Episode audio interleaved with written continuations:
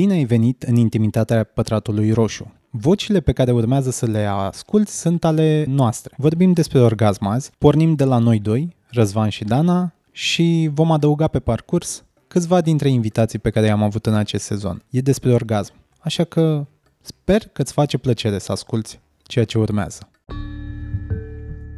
Câteva din uh, discuțiile pe care le-am avut în acest sezon au mai avut o întrebare. N-aveai de unde să știi pentru că n-am lăsat-o în forma finală, că am vrut să o aducem aici, într-o sinteză a orgasmului. Nu știm încă acum când auzi asta, unde vom ajunge cu discuția asta. Cert e că vom oferi niște răspunsuri și niște clarificări cu privire la orgasm. Fie că e vorba de femei, fie că e vorba de bărbați. Oamenii care ne-au răspuns despre orgasm fie din perspectiva lor, fie din perspectiva ceea ce au aflat de-a lungul vieții, sunt Vlad Burtăverde, Diana Lupu, Gabriela Modoroș și Elena Ucenic. Pe toți îi vei asculta în acest episod, dar până atunci va fi această conversație între mine și Dana pe această mare curiozitate a orgasmului. Și îi zic mare curiozitate doar pentru că pare că încă nu l-am înțeles. Și poate e bine. El nu poate să fie doar într-un fel frumos e să-l atingi și frumos și mai frumos e să-l explorezi. Acum, când vine vorba de asta, eu mi-aduc aminte de acel moment din uh, vara lui 2021 când uh, Sorin Cucerai a avut acel viral despre orgasmul femeilor. Pentru tine ca femeie, cum e să vezi discuția despre orgasm în public? Se pare că e suficient explorată, insuficient explorată? Mă bucur de fiecare dată când există. Orgasmul nu... sau discuția? Ambele. Ambele pentru că uh, ideea de orgasm, mai ales când e atribuit femeii, vine cu foarte multe substraturi, iar primul cel care, nu știu, semnalizează cel mai tare e presiunea. Femeia trebuie să aibă orgasm, că altfel nu e împlinită sau înseamnă că experiența sexuală n-a fost reușită. Și din cauza acestei presiuni încep inclusiv bărbații ca în exemplu dat de tine, să caute explicații de ce femeia nu poate să obțină acel orgasm. Și mi se pare bine să avem o discuție, însă în același timp e interesant de văzut uh, cum nu există aceeași presiune pentru bărbați ca ei să obțină orgasmul. Nu ne e mai ușor să avem orgasm. Asta, da, așa este dacă e să ne uităm pe studii, însă dacă e să ne raportăm la experiențele din viața reală, eu aș putea să spun că nu e chiar așa. Nu, e mai ușor, asta nu înseamnă că poate fi de fiecare dată. Totodată, e un lucru la care m-am tot gândit în pregătirea episodului, că noi bărbații avem un, să-i zic, preludiu. Noi ne pregătim pentru sex gândindu-ne că va fi. Practic, preludiul la noi începe cu vreo câteva ore, o zi înainte, poate chiar o săptămână, dacă cu siguranță și la femeie e valabil. Dar la noi este, cel puțin din punctul meu de vedere, simți excitarea aia destul de mult. Și atunci, da, cu cât te apropii mai mult de momentul ăla, cu atât deja simți că ai parcurs jumătate din preludiu. Pe partea cealaltă, legat de ce ziceai tu cu femeile să aibă orgasm, eu am această credință că toată lumea ar trebui să aibă, că este o plăcere în sine. Și atunci să te bucuri de cel mai uh, exploziv moment al sexului. Sau al masturbării, că nu contează. Da, e cel mai, cel mai exploziv moment al unui act sexual. Fie că e individual, fie că este în, uh, într-un grup mai mare de unul. De acord, însă în același timp, că tot spuneam de acea presiune, tind să cred că fiecare decide dacă vrea să aibă orgasm sau nu. Pentru că tu ai spus că e acel preludiu care deja se consumă până la act în sine. Poate preludiul ăla nici nu mai apare în actul în sine pentru bărbatul care este foarte, foarte excitat și sare efectiv pe etapa asta cu partenera. Atunci ce să mai faci? Adică cum crezi tu că mai există vreo șansă ca ea să obțină orgasmul dacă atât de mult ți-l dorești în contextul în care tu de fapt încă de la început te gândi doar la tine? Uite, asta e o chestie pe care am tot văzut-o când vine vorba de cum să ajungă femeile la orgasm sfaturi de la femei pentru femei și le-am sintetizat în două direcții. Una, preludiu e important și a doua, să te cunoști, să-ți cunoști corpul, la fel de important. Eu mizez pe acest uh, punct culminant al actului sexual. De-aia cred că fiecare om merită orgasmul. Nu neapărat de fiecare dată, dar cât de des se poate. Pe de altă parte, nu, și asta mi se pare cea mai importantă idee, nu există un standard. Nu există un standard la bărbați, nu există un uh, standard la femei. Există însă un uh, tipar, să zicem, sau niște pași pe care dacă îi urmezi, cel mai probabil se va întâmpla asta. Sigur, nu înseamnă că funcționează de fiecare dată. Cred că și oamenii ar trebui să țină cont de asta, că poți doar să urmezi niște pași. Asta cu preludiul, asta cu cunoașterea, poate chiar jucăriile sexuale, poate chiar altceva care te stimulează, care îți place. Bar n-am un film. Poate chiar comunicarea între voi doi. Pentru că de multe ori, adică tindem să ne gândim foarte mult la lumea noastră interioară și să proiectăm ceea ce credem noi că primim, când de fapt celălalt om din fața noastră poate oferă altceva sau nu știe să-și exprime tocmai nevoile clar pentru că nu se cunoaște atât de bine pe cât uh, menționai și tu mai devreme. Și atunci cu ideea asta a comunicării, oamenii ne-au trimis niște întrebări. Trecem la ele? Vedem ce putem să le oferim? Hai să începem cu asta prima. De ce unele femei nu reușesc niciodată să aibă orgasm? Mie îmi pare un pic rău de ele. Sper să reușească cândva. Pe asta e interesant, că am tot căutat pe internet să văd, ok, tot apăreau diverse procente, 10%, undeva până 15%, însă ce mi s-a părut uh, important de menționat, apare un încă. Unele femei încă nu au reușit de fapt, să obțină orgasmul, deci nu e că niciodată nu poți avea. Clar, sunt excepții, situații cum ar fi um, mutilarea genitală. Însă chiar și acolo, adică există soluții, tratament. Important e ca tu să decizi pentru tine, cum spuneam mai devreme, și tu să-ți dorești foarte mult treaba asta. Bine, venind pe un substrat de informații și educație, să știi că există așa ceva, că în păcate mai e și partea asta în care sunt persoane în general care nu știu că pot avea genul ăsta de experiență, pot avea un orgasm. Deci, ideea e de încă, păstrați cel încă. Și atunci mai picăm și pe întrebarea, să zicem că s-a ajuns la orgasm. Sau, mă rog, s-a ajuns la actul sexual care ar putea să ducă și la orgasm. Dar ar putea să ducă și la ejaculare și nu doar a bărbaților, ci și a femeilor. E, întrebarea e, pe scurt, femeile pot ejacula și dacă da, de ce și cum? E acel squirting pe care mulți dintre noi l-am cunoscut uh, din filmele porno. Acolo uneori real, alteori artificial. Cert este că femeile pot ejacula cum spuneam mai devreme, forma asta, dacă e să ne gândim la ceva mai abundent. Ține și de exercițiu. Sunt și pe Vice uh, mai multe articole despre treaba asta, inclusiv cu pași prin care poți uh, obține genul ăsta de experiență, însă um, dacă nu se întâmplă, nu trebuie să te simți prost că nu s-a întâmplat. Deci nu are legătură cu orgasmul.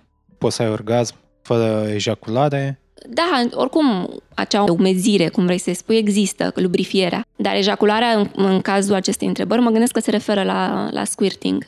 Da. Când ai ceva vizual atât de puternic cum este la, nu știu, ejacularea masculină. Da, e destul de vizual și, și aici este o paranteză pe care vreau să o facem și despre filmele porno, că pe cât de populare sunt ele și pe cât de excitante pot fi cele mai multe dintre ele, ele ar trebui luate fix ca ceea ce sunt filme. Și când uh, zic filme, mă refer la produse de divertisment, de cele mai multe ori de larg divertisment, într-un cadru ficțional. Așa cum ne ducem acum în perioada asta anului la Avatar 2, nu e ca și cum pe lângă noi sau într-o junglă amazoniană am găsit acei uh, extraterestri albaștri și îi întâlnim și aia e, și au trei degete. Și filmele porno, eu întâi le-aș lua ca atare. O convenție, se întâlnesc doi sau mai mulți oameni și fac sex. Acum, de la actul ăsta simplu al sexului până la exagerări cu orgii, cu tot felul de jucării sexuale uh, extreme, orice extrem, da, este o gamă foarte largă, dar totul se, întâmplă, se întâmplă într-o convenție. Și aici le-aș recomanda oamenilor să ia filmele porno ca pe o inspirație, poate chiar ca pe un uh, factor excitant, dar în niciun caz ca pe adevăr.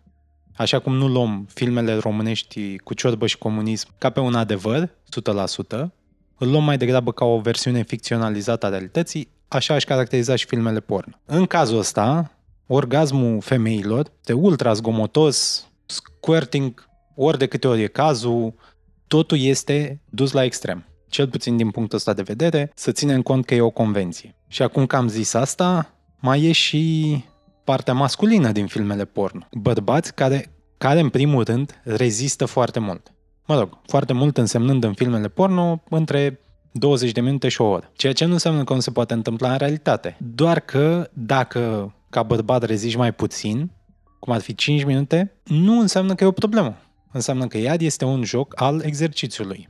La fel, dacă a fost suficient în cele 5 minute ca ambii parteneri să se bucure, poate să fie suficient 5 minute, pentru că în spate sunt alte 20 60 de minute de preludiu, de comunicare, de explodare reciprocă. După alea 5 minute poate veni foarte bine o pauză unde mai stați, mai vorbiți nu știu ce și puteți continua oricând, adică nu, nu se termină nimic după alea 5 minute, nu vă dă nimeni afară din casă. Aici aș adăuga și acea serie foarte bună, nu știu dacă mai e pe Netflix acum, Masters of Sex, cu cercetarea făcută în acum 50 de ani de un bărbat și o femeie pe sexualitate.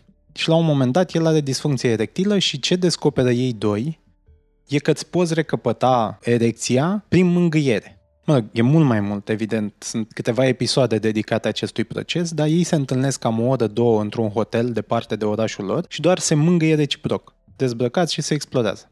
Ceea ce mi se pare senzațional, mi se pare că dacă există probleme când vine vorba de sex în cuplu sau în oameni care fac sex de ceva timp și cumva sunt plictisiți sau nu mai merge la fel, cred că e un pic de inspirație aici, de explodare. În timp ce filmele porno ar trebui luate fix ca ceea ce sunt o convenție, te uiți să vezi cât de extrem poate fi interpretat sexul, există și filme erotice sau porno sau obișnuite pe care le poți lua ca inspirație pentru viața reală. Apropo de exercițiul uh, tău din uh, serial, nu trebuie neapărat să fii în cuplu, e o chestie pe care o recomand uh, să o faci, de fapt, singur, mai ales când nu ai o relație tocmai apropiată cu propriul corp. Efectiv, să închizi ochii, să stai, nu știu, întins într-o poziție oricum confortabilă, poți și cu hainele pe tine, nu contează, și să încerci efectiv să-ți atingi pielea, indiferent de unde e, picioare, mâini, cap, oriunde, numai să vezi ce senzații trezește atingerea în sine în corpul tău. Și faptul că ai ochii închiși te ajută foarte mult să te și detașezi de ideea că e corpul tău. Și poate vei descoperi ceva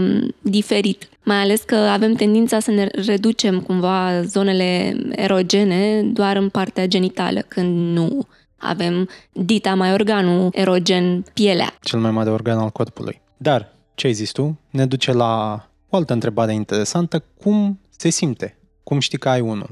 Și eu voi avea un răspuns foarte pe scurt, așa cum l-am văzut la alții, este o explozie. Este o descătușare a tot ceea ce simți manifestată în corp.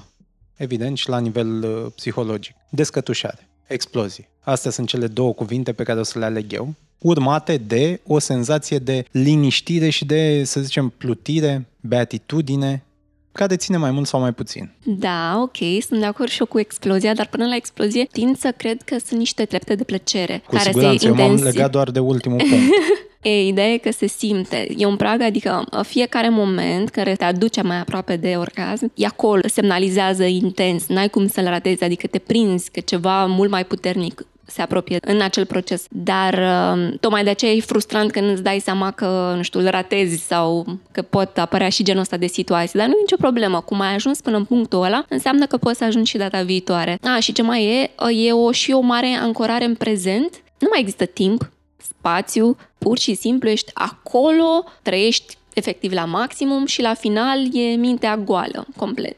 Fiecare îl poate simți în felul în care îl simte. Poți chiar prin exercițiile astea pe care le tot menționam, dar și altele, să amplifici starea, senzația orgasmului, să amplifici demersul până la el.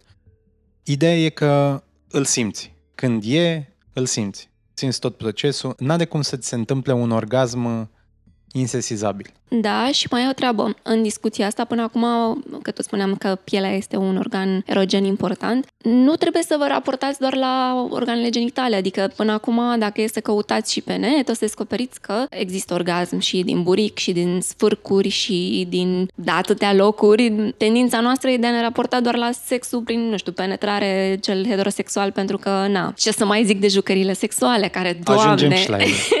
că tot uh, este perioada asta uh, fie cadourilor primite, fie cadourilor făcute pe persoană fizică. Dar până acolo circulă acest uh, mit al orgasmului simultan. Și aici Mă rog, întrebarea o avem așa. Cât de comun e orgasmul simultan, mai ales prima dată? O să amând puțin punctul meu de vedere cu o chestie. Credința mea e că e o întrebare fundamentată în filmele porno. Pentru că spre finalul lor, de cele mai multe ori este un orgasm simultan. Întâi are femeia orgasm, începe procesul orgasmului și după aia e și bărbatul.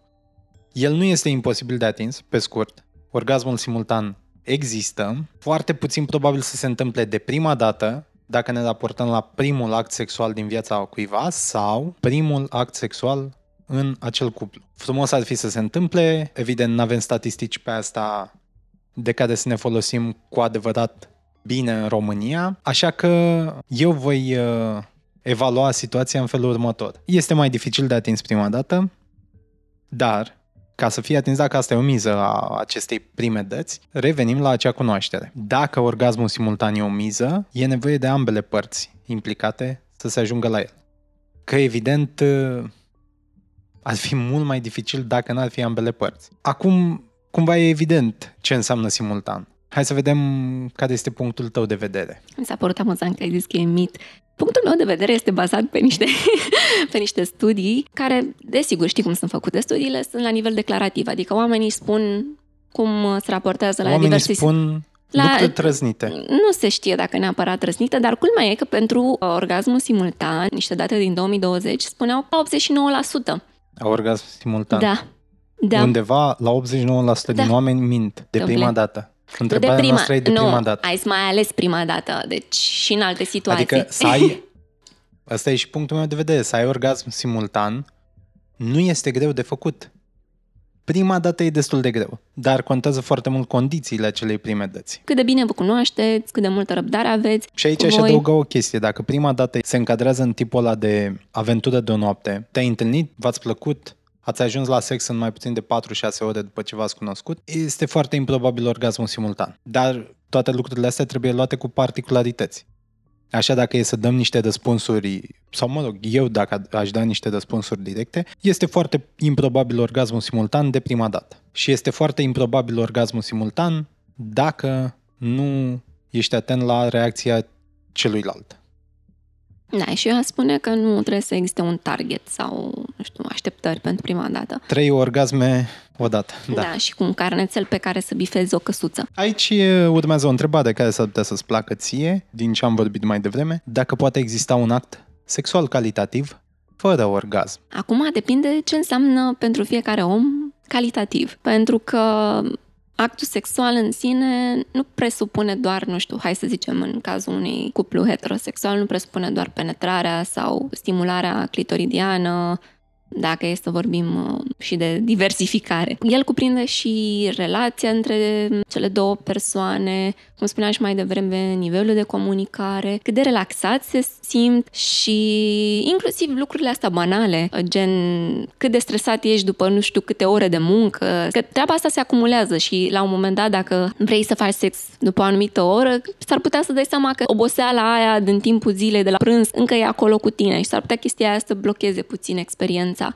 Din punctul meu de vedere, calitativ nu se reduce la orgasm. Pentru mine contează foarte, foarte mult combinația de elemente din experiența respectivă. Omul, spațiul, cum mă simt eu și zic asta și din um, ce spuneam mai devreme cu presiunea ca femeie, eu am resimțit treaba asta de-a lungul anilor, faptul că în relație, în cuplu ar trebui să mai ales când fac sex, ar trebui să am orgasm. De multe ori părea că era tascul celuilalt, că dacă nu-l, nu-l obțineam, nu știu, ceva era greșit cu el, nu cu situația sau că poate existau alte elemente. Și uh, de aceea am ajuns în punctul ăsta în care calitativ nu înseamnă neapărat orgasm. Eu mai adaug doar un singur lucru aici și este, este un răspuns direct. Da, poate exista. Asta nu înseamnă că toate actele sexuale n-ar trebui să aibă orgasm, nu ar trebui să cădem în nicio extremă. Da, poate exista act sexual calitativ fără orgasm, dar de preferat pentru bucurie personală ar fi frumos să fie și orgasmul. Poți avea și orgasm fără un act sexual calitativ și asta e la fel de valabil, doar că la fel regula, norma, ciclicitatea acestor lucruri nu este doar într-un fel. Total de acord, adică dacă e acolo, dacă apare, e bine primit, suntem recunoscători, nu e nicio problemă. Eu o să rămân cu acest light motiv, fără presiune. Și acum să mai adăugăm o întrebare. De ce femeilor le este mai dificil să ajungă în punctul orgasmului. Și, desigur, îmi voi permite eu prima parte a răspunsului. Cred că este un cumul de trei factori. A fost o perioadă în care plăcerea sexuală a femeilor a fost pusă pe plan secundar, dacă nu chiar ignorată cu totul, în acest mecanism de a face copii. Nu știu dacă vine ca o veste mare, dar copiii pot fi făcuți și fără orgasm, fără orgasmul femeilor. Ejacularea bărbaților ar fi un pic necesară la făcutul de copii. Apoi, a fost o perioadă foarte lungă în care sexualitatea n-a mai fost explorată. Din diverse piedici. Sărăcie, religie, și mai multă sărăcie, și mai multă religie, și mai mulți oameni care erau preocupați să supraviețuiască decât să-și explodeze sexualitatea. Ce vedem însă e că avem deja câteva, aș zice câteva sute de ani de explorare, dar aș greși. Pentru că explorarea sexuală s-a făcut și în China de acum 2-3 mii de ani, s-a făcut și în India de acum 4 mii de ani. Ce ne privește pe noi în societatea modernă, să zic așa, cred că undeva, odată cu explozia, cred că a fost numită revoluția sexuală din uh, anii 60, începem să înțelegem mai multe și să învățăm mai mult. În fine, de ce le e mai dificil femeilor? Cred că nu știu să ceară mai mult și nu direct, neapărat, dar și direct. Dacă fac sex cu un bărbat alături de care nu obțin orgasm, mi se pare că trebuie gestionată treaba asta, trebuie rezolvată într-un fel sau altul. Cam astea sunt uh, punctele mele de vedere. Da, interesant că ai spus lucrurile astea. Aș mai adăuga pe prima parte și povestea cu lipsa educației sexuale, ce să vezi. Uh, noi am avut de altfel un episod cu Andrada Lupșe și pormă cu Diana Lupu fix despre faptul că un copil este o ființă sexuală. Noi căutăm plăcere încă de mici și ne explorăm corpul, dar că între timp apar niște restricții din cauza mediului în care creștem, faptul că părinții noștri vin cu o rușine din spate și... Eu le-aș zice îngrădiri. Îngrădiri. Sociale, familiale, educaționale, relaționale, îngrădiri. Ok, și la treaba asta cu îngrădirile părinților, dacă mai adaugi și background-ul ăsta în care femeia e cu nu în brațe, clar tot procesul ăsta de obținere a orgasmului s-ar putea să fie mai dificil pentru ea de obținere, pentru că duce o povară destul de mare. Nu este tocmai ușor să fii femeie, nu este tocmai ușor să ceri, cum ai zis tu, unui bărbat, chiar dacă inițial când te gândești la treaba asta zici, a, cum? E ușor să spui, hei, mă bucur că ai avut orgasm, dar știi, eu n-am terminat, sau el te întreabă dacă ai terminat și tu îi spui nu și îl vezi că se frustrează, în momentul ăla nu faci decât să te simți prost și uite așa să te ajunge la alte situații în care mimezi orgasmul, tocmai ca să-l vezi pe el fericit. Adică sunt multe blocaje care pot apărea în cuplu și care pot fi greu de gestionat pentru că, ce să vezi, în cuplu sunt două persoane, nu doar o persoană. Inclusiv treaba asta, orgoliul bărbatului poate face o femeie să obțină mai greu orgasmul în relație, culmea, și de altfel să o facă să-i fie mai teamă să îl obțină și pe plan uh, personal, intim, ca să spun așa, pentru că nu-i mai vede rostul. Și uite, așa picăm în cealaltă poveste cu femeile care încă, încă n-au reușit să aibă orgasm. Și acum să migrăm către punctele de vedere pe care invitații noștri din acest sezon le-au avut. Începem cu Vlad Burtăverde, conferențiar la Facultatea de Psihologie, și fondator al Asociației de Personalitate și Psihologie Evoluționistă. Cu el am vorbit despre sadism, despre atracția sexuală din zona asta și acum afli câteva idei despre orgasm.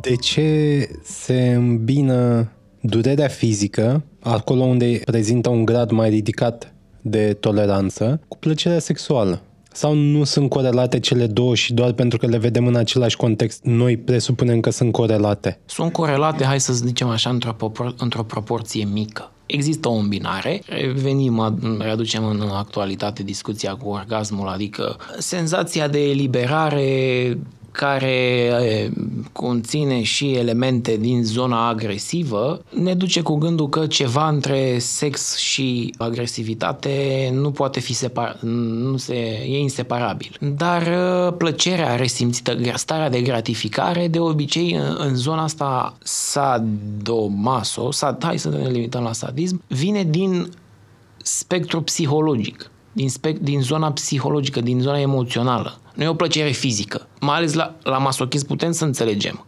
De ce ar prezenta un grad ridicat de toleranță la durere și de ce asta i-ar spori plăcerea sexuală? Sau iar spori sau e doar uh, se duce spre, cap, uh, spre capitolul de eliberare și atunci pare o eliberare și mai mare pentru că s-a oprit durerea? Nu e de uh, după, de tension reduction, cum se zice în zona asta a teoriilor motivației umane. Nu e de reducerea tensiunii, adică a trecut durerea, sunt satisfăcut. E trăirea durerii respective duce la plăcere, dar e tot semnificația mentală pe care el o dă durerii. Deci nu este ca și cum dacă el ar fi într-o stare, să-i spunem, de mindfulness, de, de asta, de relaxare, de meditație, simplu spus, da, stau zen, nu știu ce, persoană care zi de zi, să zicem, practică masochismul sexual, pe el dacă cineva îl ciupe sau îl mușcă o albină, el țipă de durere și nu-i place. Reacția senzorială, percepția nemodulată la nivel cerebral de, din, de către stimulul exterior care produce durerea, că e o albină, că e o lovitură, că e cineva, prima dată e natura organismului de autoconservare. E un tret, e o amenințare, adică nu, nu mă simt bine, eu, nu e bine să te doar. Dar el, în context sexual, lucrurile, mintea lui deja se schimbă, e un alt mindset acolo. Și atunci, intrând într-un alt mindset, durerea îi provoacă satisfacție, în primul rând, la nivel emoțional. Tu cum vezi sexualitatea? De unde începi o oarecare explorare? Explorarea sexualității, evident, e un subiect uh, foarte intim, ai nevoie de un nivel de de trust, de încredere interpersonală mare. Acum uh, sunt persoane care prin felul lor de a fi sunt asertive, adică vorbesc cu ușurință chiar și despre astfel de lucruri cu cei de lângă el. Cei mai mulți nu vorbesc despre astfel de lucruri, mai ales că fac parte din uh, încă fac parte în multe contexte culturale, cum ar fi și cel uh, românesc, din zona reticenței să nu zicem mai accentuat, reticenței, neacceptării și așa mai departe. Și atunci cel mai important este ca persoana să înțeleagă că sexualitatea, manifestarea ei este parte din natura noastră, că nu există om uh, care să nu aibă instinct, dorințe, drive sexual, chiar și cei care stau sexuali prin natura lor. E tot un o, se- o formă de sexualitate, evitarea contactului, relațiilor sexuale și atunci, indiferent de cât de... Asta sună cumva or, din terapie, asta nu, nu e un sfat, adică nu, nu e bine să dăm sfaturi, dar indiferent de cât de rău te-ai simți inițial apropo de un anumit tip de fantezie, e bine să-l lași să existe. Să zici, bă, asta e, nu știu de ce se întâmplă sau de ce apare sau de ce hai să văd ce pot să fac. E ceva care m-ar putea face să mă simt mai bine dacă îl înțeleg, dacă îl practic, pentru că unele fantezii sexuale nici nu vor să fie practicate. Adică persoanele nu vor să le practice, cum e cazul violului. E doar fantezie și vrea să rămână fantezie. Dar sunt foarte mulți care au fantezii sexuale pe care vrea să le pună în practică, dar nu știu cum. Îi mulțumim lui Vlad pentru aceste informații și te las pe tine să dai cuvântul următorului invitat. Ne-a ajutat pe planul acesta și Diana Lupu, care este psihoterapeută de familie și cuplu în formare Imago. Alături de ea am atins uh, subiectul copilului ca ființă sexuală și felul în care ar trebui să abordeze părintele acest uh, subiect, și anume educația sexuală, încă de mic. Dar de data asta a venit cu o perspectivă destul de interesantă și față de orgasm. În discuția aceea pe care o au părinții cu copilul lor despre prima oară, prima experiență sexuală, pe lângă plăcere și explorarea până la urmă propriului corp, pe care sperăm să fi făcut-o până la momentul respectiv, mai apare și povestea asta cu orgasmul, pe care nu știu câți părinți de fapt o, o ating, dacă vor să o atingă, mai ales că mă gândesc că se trebuie să raporteze cumva și la ei înșiși, dacă l-au simțit vreodată sau în ce contexte l-au simțit. Așa, din experiența ta, cam cum se raportează adolescenții adolescenții la ideea de orgasm sau părinții, dacă vorbesc despre asta, ce idei există în jurul acestui termen? Mituri? Mituri despre partea asta sunt, dar ca să mă leg de, de ce noi prima dată, nu există discuția despre orgasm din experiența mea. Nu ne gândim la asta, ne gândim la, doar la și tocmai asta e, cred că de aia nici nu ne dăm voie să avem această discuție despre uh, sexul este mai mult decât un pericol care ar putea să ducă spre o sarcină nedorită dacă nu-mi pregătesc copilul. E discuția despre frică, știi, despre să speriem sau să ne speriem că s-ar putea întâmpla ceva rău. Și acum că spun asta, doar mă gândesc că, wow, ce reprezentare one-sided pe o singură bandă avem despre asta sau inducem de la vârste mici despre asta. Și la capitolul mituri, dacă sunt? Ce aud cel mai mult, cel puțin de la adolescenți, în momentul în care povestim despre începerea vieții sexuale sau despre viața sexuală, este dacă nu avem orgasm în același timp, sau dacă eu nu am orgasm și partenerul meu are, înseamnă că sexul nu e bun sau înseamnă că nu sunt bună slash bun la asta. Da, asta cred că este cel mai mare mit care, din nou, ne leagă de ce povesteam mai devreme. Dacă nu povestim despre imaginea corporală, nu corectăm informațiile, ajungem să dăm și în mituri de genul ăsta. Îi povesteam unui client de-al meu, fiind elev de 10 toată viața lui, având niște probleme în zona asta a sexualității, i-am zis și cred că asta încurajat pe mulți părinți. Nu ți adu elevul de clasa 10 în pat cu iubita ta, you don't want that. Nu trebuie să fie perfect. Trebuie să învățăm să aducem și această latură fun și a ne bucura de corpurile noastre, cu tot ceea ce înseamnă asta. Comportamente sexuale, non-sexuale, de mă bucura că sunt în corpul meu. Și ai dat voie să fie. Și vedem ce mituri este acolo. Următoarea persoană nu este aici despre orgasm, dar este aici printr-o recomandare pe care o facem noi. Este vorba de Mara, proprietară de sex shop, cu care am avut episodul despre jucării sexuale. Cred că este un moment bun să le recomandăm oamenilor să exploreze măcar ideea folosirii jucăriilor sexuale. Noi, evident, le recomandăm episodul, să înceapă de acolo, să înțeleagă din ce materiale să fie jucăriile, ce tip de lubrifianți, ce le-ar putea folosi lor. Ideea mea e următoarea. Această super sinteză a episodului. Jucăriile sexuale nu sunt un inamic pentru bărbați în dormitor și nu sunt, nu subliniază o incapacitate a femeilor de a ajunge la orgasm doar pentru că se gândesc să le integreze în acest joc al sexualității. Plus că, neapărat de menționat, jucăriile sexuale nu mai sunt doar niște dildouri care încearcă să replice anatomia umană. Sunt spectaculoase cele noi. Cele noi mă refer din ultimii 5 ani și ce inovație este pe zona asta. Mai menționez doar uh, acel uh, vibrator, deși cred că e greșit să-i spun vibrator, o să-i spun uh, stimulator cu unde de presiune. Următoarea persoană care a simțit nevoia să ne spună câteva cuvinte despre orgasm a fost Gabriela Modorăș, care e medic primar, endocrinolog și sexolog.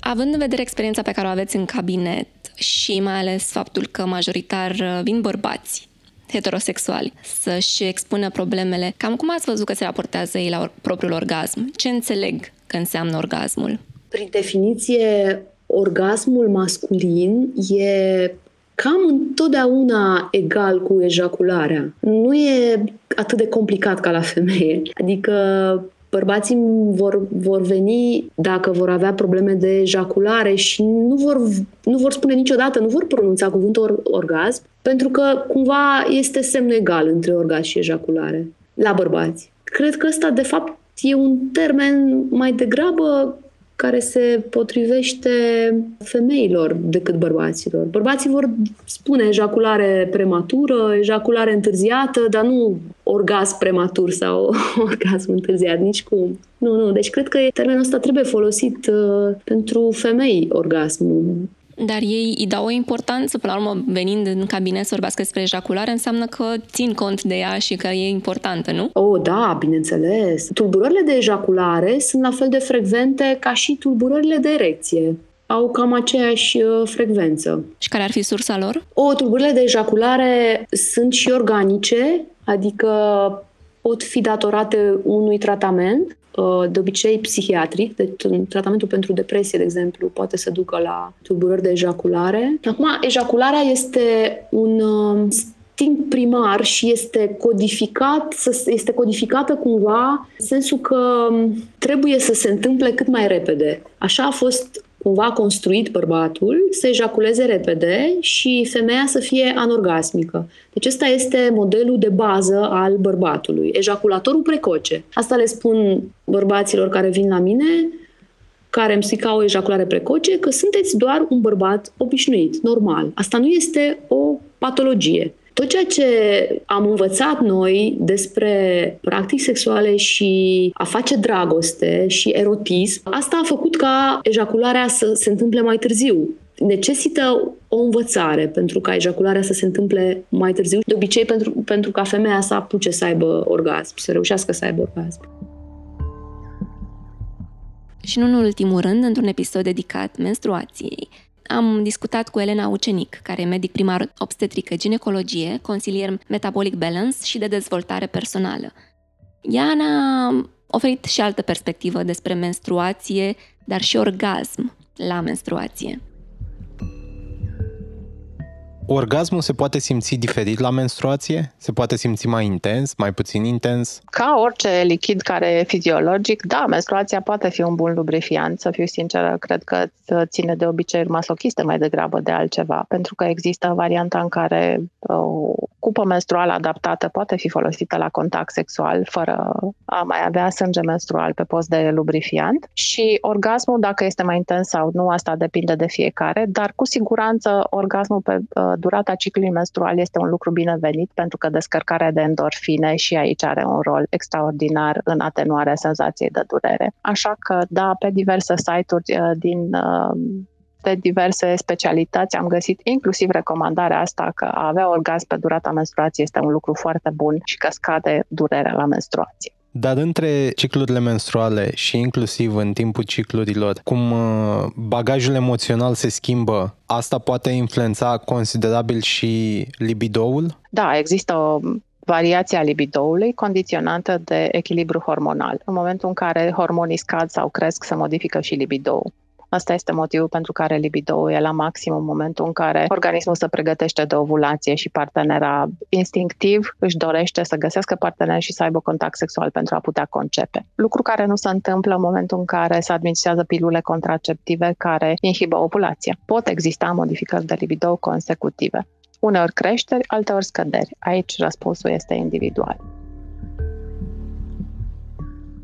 Am putea spune că ăsta e episodul cu care terminăm cu o explozie de informații.